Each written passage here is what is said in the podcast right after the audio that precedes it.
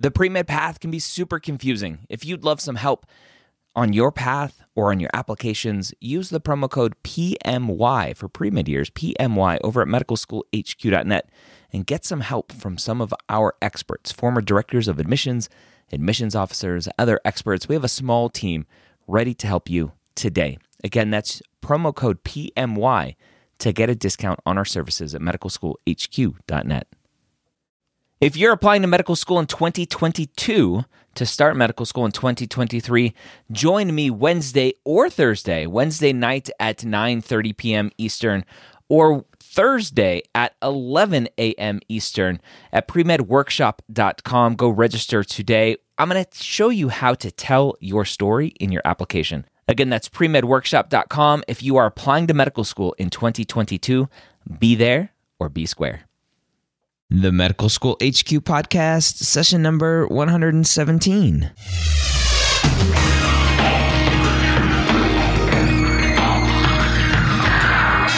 Hello and welcome back to the Medical School Headquarters Podcast, where we believe that collaboration, not competition, is key to your pre-med success. I'm your host, Doctor Ryan Gray, and in this podcast, we share with you stories, encouragement, and information that you need to know to help guide you on your path to becoming a physician. If you're struggling with the MCAT, go to free M C A T gift dot com and download our thirty-page report all about how to succeed on getting the best score that you can get. And if you're planning on taking the MCAT twenty fifteen anytime soon, and this is being recorded in February twenty fifteen, go and register as soon as you can because spots are filling up faster than expected, and a lot of students are a little bit out of luck, if you know what I mean. So in today's podcast, we're talking with a resident, and this resident is going to talk to us about his path, why he did what he did as kind of a non-traditional student, and what he wants to do in the world. And I'm going to talk to Doctor Tom Peteet all about this. Now, Tom happens to be a friend of ours. He's a friend of Allison's, and he has some interesting articles that he's writing on Kevin M D, who we're going to have as a guest. We're going to have Kevin Poe online or on the podcast next week. And Tom has been using this outlet of his writing for Kevin M D, the website kevin m d dot com, to kind of, as an outlet, like I said, as a kind of a creative outlet. And so we'll talk about why he does that. And he's going to talk about some of his tips for students that are on their path now. Tom, welcome to the show. Thanks for joining us. Yeah, thank you. I want to talk about way back when, or whenever it was, when you had your aha moment that you knew you wanted to be a physician. Yeah, actually, you know, I think for me, it was sort of a series of inevitabilities in some sense. I think when I was very young, I remember being at the kitchen table and learning the word metastatic at the dinner table because my father, who's a psychiatrist, was taking a phone call from a patient. And he sort of stepped down into the basement and was gone maybe ten or fifteen minutes and then came back up and sort of talked about how the person had metastatic disease and really needed to talk to their doctor. And I think that made a big impression on me, just to see someone who had a career that was really, you know, really sort of important on like the deepest level to a person and would t- sort of take out their own time to give back in that sort of way. So I think that was sort of the first time for me. And then there, there were a couple of other things that sort of seemed to make it fit. I did some hospice volunteering in college, and that was a really another sort of experience I had where I felt sort of very connected to people in a way that made me want to sort of go into healthcare a little bit more. Okay. Those are all good examples of early exposure, especially with your dad being a physician. It's interesting to hear physicians now or pre-med students or medical students who had parents that are physicians and are physicians now. And so it's, I don't know if they have specific numbers. I've seen very random numbers, some high, some low, about percentages of medical students that have parents that are physicians. But it's definitely an impression that gets left on you when, when you watch somebody do that for somebody else. Yeah. So having that early exposure, did you go into undergrad knowing you were pre-med and go straight into medical school? Kind of. So I, as a freshman, I, I decided I would sort of dive right in, and I took organic chemistry my first semester, and it was very hard. And organic chemistry, was, your first semester. Yeah. And so who gave you that advice? I don't know if anyone gave me that advice. I think I just kind of did it. I said, oh, I just want to, I think my plan was just sort of, sort of, I was always very interested in science. So I, I felt like, hey, like I really want to take physics anyways and chemistry, and actually thought I was going to be a chemistry major. So I said, oh, I'll just do all the pre-med because it's something I'm kind of interested in, and then try to fill in the gaps later. But as it, as it turned out, I actually finished probably eighty percent of it in undergrad and got more interested in physics and philosophy, and started really getting into philosophy, and pretty much did most of my classes in that, and just sort of did, sort of finished up some of the pre-med on the side. Interesting. What led you off of that? What was it that interested you? Yeah, so, I mean, I think for me, it was sort of, uh, it was, I found a way that sort of my mind, I was able to write and think about a lot of ideas and sort of study something where I had a lot of creativity, and it was also very analytical. So I think those two things combined made philosophy really interesting. And sort of, I went to a sort of liberal arts school, and pre-med wasn't something, it wasn't a big culture. It was just sort of something that, I mean, maybe a couple dozen people were doing. So it wasn't as if I was a part or not a part of a particular pre-med community. There was just a couple of us kind of doing the classes. And yeah, I think it was hard, you know, in hindsight, I think that it's interesting that, you know, the pre-med curriculum has very little to do with medicine. It's sort of like a test of your endurance and your stamina and sort of your, your intellect to a certain extent. But I don't think that it, you know, is necessarily a test of if you'll be a good doctor. I think it'll, it's a test of, you know, if you're able to pass the tests to get to medical school and then pass those tests to get to residency. But I think the classes themselves have a pretty weak correlation with what you're actually doing on a daily basis. That is true. Yeah. Yeah, that's a good point. So it's interesting. So you went to a liberal arts school?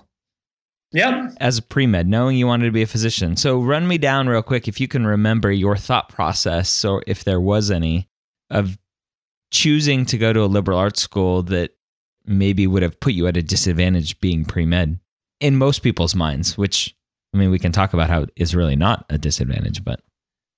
Yeah. I don't know. I mean, I think it's sort of hard to, you know, go back to, go that back that many years to when I was applying to college. I think it was just sort of, you know, the people that I surrounded myself with in high school and some of my teachers. It just seemed like, you know, they felt like, oh, you're the type of kid who would like to go to liberal arts school. You would sort of thrive there. Um, I guess because I was a little bit more like, you know, social and thoughtful and had pretty broad interests. So I think I sort of got got sort of put in that camp a bit. And I said, oh, that seems like a good camp to be in. And so, you know, I applied to liberal arts schools, a couple bigger, a couple bigger schools, but then, then sort of on my campus tours, I got a better sense of, yeah, this is sort of the type of vibrant, smaller community that I want to sort of learn in. And yeah, it sort of felt like a combination between, you know, a small summer camp, but also sort of like, like a math club. It sort of had both of those things going for it. And so it was, really, it was a nerd summer camp. It was, a, it was basically a nerd summer camp. And yeah, no, that's, that's good, because I think a lot of high school students get caught up in, well, I want to be a doctor, so I need to go to the top, quote unquote, best pre-med undergrad to get into medical school. And I like your story of going to the campus on a tour and touring it and going, you know what, this fits me and that, this is where I want to go. Yeah. Awesome. So you go through undergrad, you kind of divert from pre-med, it sounds like. Did you not apply to, to medical school right away? No, I didn't. I actually, in my senior year, I um, I heard about a program called Teach for America, which some of the listeners might be familiar with. which is a sort of a placement organization to place college grads in inner city schools across the U S. And I sort of heard the story about, you know, the mission of the organization, and, you know, I got very compelled by it. And I thought, oh, there's a, it's a sort of two year commitment to, to be a teacher. And then while I'm doing that, I can, you know, finish up my pre-med classes, take the MCAT, because I hadn't done that in college, and then sort of apply to medical school after that. Interesting. So how did that diversion treat you? So it treated me pretty well. Um, it took me another year, actually, I think, for more reasons related to, to my teaching. I ended up teaching for three years instead of two, just because I felt like I would sort of make a better impact in the classroom. And I felt like my learning curve was so steep that I, I wanted to sort of continue that.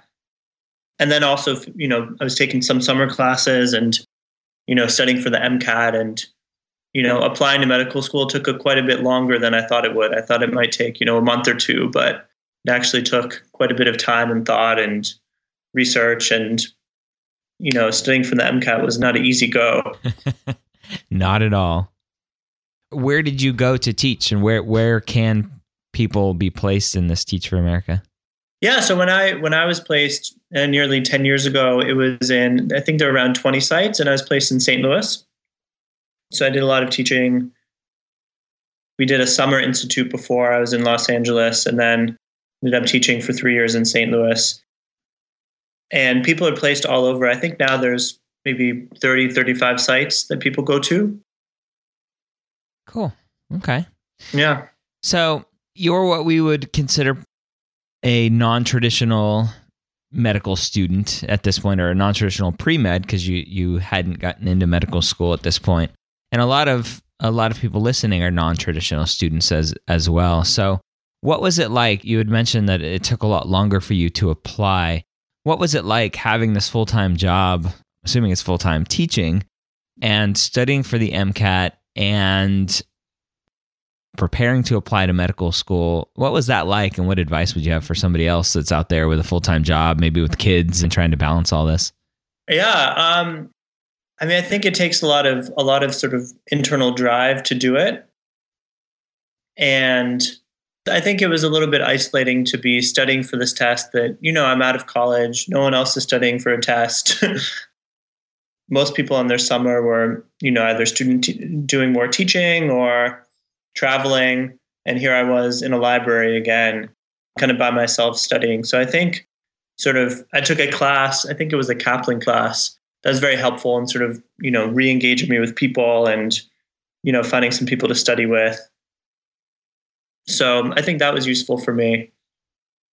And then also, you know, the classes that I took, I was able to take some more sort of pre-med classes in physiology and anatomy, which, you know, got me excited about the content of medical school again. So I think that was a big thing to, for me, is sort of, you know, taking those classes to motivate me to say, oh, I really want to learn more physiology. And, you know, I really am interested in doing that.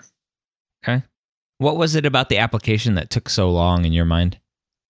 I think it was just my job was so demanding my first year that I couldn't really think about it. And then, you know, I needed to do the MCAT over the summer, which I did. And then, yeah, I mean, I think it was just, you know, just thinking through writing the essay. I remember that taking me a while, getting all the recommend. I think being out of college, getting the recommendations from everybody was something that sort of took a while as well. And just sort of putting the whole package together. And also sort of just thinking through sort of why am I, why am I doing this as well? I think it was sort of a vague idea after college, but it took me sort of a year or two to say, to really make the change from, okay, I'm going to make a career change at this point. Yeah. Okay. So obviously you got into medical school. Where'd you end up going? So I went to UMass Medical School. Okay. Good state school. Yeah. And what was that transition like from being, again, a full-time teacher, not in a classroom setting, or at least on the other side of the table? What was that like now being a student again, full-time and in medical school? Yeah, so I would say frustrating would be a big word for me for a couple of reasons. One, I think, was, you know, going from a setting where I'm on my feed, I'm interacting with one hundred people a day, to going back to sort of being by myself in the library with some books. So sort of the social aspect was a tough transition. And then also sort of as a teacher, sort of seeing some of, seeing where medical school education is, it was sort of frustrating to see that it wasn't sort of as advanced as I wanted it to be in terms of different types of lectures or different types of groups, or sort of the pedagogy wasn't where sort of I wanted it to be at. So I think the first couple of months were a pretty big transition for me. Just sort of, you know, having a job to going back to being a full-time student. And I think for me, UMass is a place that it was great in that there was, it's a pretty diverse place in terms of people's prior job experiences. I mean, there was a guy who was twenty years out of college, who worked for I B M, was a priest. You know, there's people who worked for pharmaceuticals, people who had their PhD. So I think it was a pretty open school to non-traditional applicants. So I think that was a big source of support, sort of making that transition as a non-traditional applicant. Did you know that going in, that they were open to non-trads? How did you narrow down what schools you applied to and, and ultimately going to UMass? Yeah, so I think like a lot of people, it was it was narrowed down for me. It was between UMass and, and one and a school in Philly. And at that point, it was sort of a no-brainer for me based on the in-state tuition and the reputation of the school. So fortunately for me, it wasn't a very difficult decision-making process deciding which school to go to. Just pretty happy to to get into one that, that I liked. And then as far as the non-traditional applicants, no, I, I don't think until I got there I realized, and actually I don't think I realized until residency how sort of a unique place it was, and that there were, you know, many students in their forties. For example, and you know, I'm at Boston Medical Center now, and I don't, I haven't really seen sort of that age of student at Boston Medi- at B U School of Medicine, for example. Yeah. Okay. Good to know. And I think UMass only accepts Massachusetts residents. Yeah. Right. So you either the requirement is you either have, have to have graduated from a high school in Massachusetts or have been a full-time resident for five years. Okay. So there's a couple people who, you know, after college, lived in Massachusetts for five years, developed residency, and then applied to the school. All right. So all you non-trads out there that want to go to UMass, start working on that residency. All right. So you are in medical school at UMass. You have this awesome background with Teach for America. What did you take from Teach for America? You You had talked about your frustrations with the teaching there. Did you take those frustrations and do anything with that? Uh, yes and no. Um, I think I tried to, there's, you know, medical school is, um, can be very bureaucratic, like a lot of healthcare. So there's a lot of committees. So I, I started joining committees. And so I was on some school curricular committees, which was actually quite fun because I got to sort of hang out with these, you know, professors who've been teaching for thirty years and sort of talk about, you know, ideas of medical education, which was really, really fun, actually. So that was one way, and I sort of channeled, channeled that energy. And then there was a lot of sort of more community engagement type things going on at UMass, which I got involved with. I think there was a juvenile detention center that had some health teaching that I was able to, you know, run programs at that. So I think a lot of it was sort of getting that energy out a little bit outside of the medical school too. Okay. So you go through medical school. How did you narrow down and what did you narrow down your residency choice, your specialty to? Yeah. So I was actually pretty sort of pluripotent. I had a lot of different fields I was considering. So I was thinking about psychiatry. I was thinking about family medicine. I was thinking about internal medicine. And by the end, it was sort of a toss up between the three of those. And I actually ended up applying to both internal medicine and family medicine based mostly on sort of the fit of the program. I wanted to be in an urban setting, again, in kind of a smaller program. And so I applied to programs that sort of had a very social justice mission that were, you know, in urban areas and on the smaller side of things. So that that's what sort of narrowed down my list. Interesting. Did that come up at all during any of your residency interviews that you were applying for multiple specialties? I mean, I think they knew. I think it was probably a quarter of them would ask me about it. And, you know, I think when I told them, they said, oh, yeah, that, you know, that makes sense to me. Some people were kind of territorial about their about their particular field. They're like, oh, well, you know, I wouldn't do family medicine if I were you, or I wouldn't do internal medicine if I were you, and just trying to sort of sell me on their particular field. But for the most part, people people seem to get it, and you know, but they, they still wanted me to me as a convert. Yeah, but and at least the two fields that you're applying for are similar. It's not like you were applying for orthopedic surgery in, in one hand and family practice in the other. Yeah, I think they saw it as as sort of a positive thing overall. Okay. So how's residency going for you now? What big surprises have you seen in residency? What tips would you give for somebody on their transition into residency? I would say the best advice that someone gave me was they're like, at some point, Tom, they said, residency ends. That's the best part. I don't think I'm as doom and gloom as that. I would say that after your first year, you have a lot more freedom to really explore what aspects of medicine you're interested in. And so to sort of, you know, keep an eye out for, like, maintain connections your first year with faculty you're interested in, other residents who are doing other projects you're interested in, because those people are going to help you im- immensely when you do have a couple weeks off, or when you do have the light rotation, that you can really sort of get into the, get into depth into what you're really interested in. I would be interested in sleeping at that point. Yeah. That's what I would be, I'd be doing.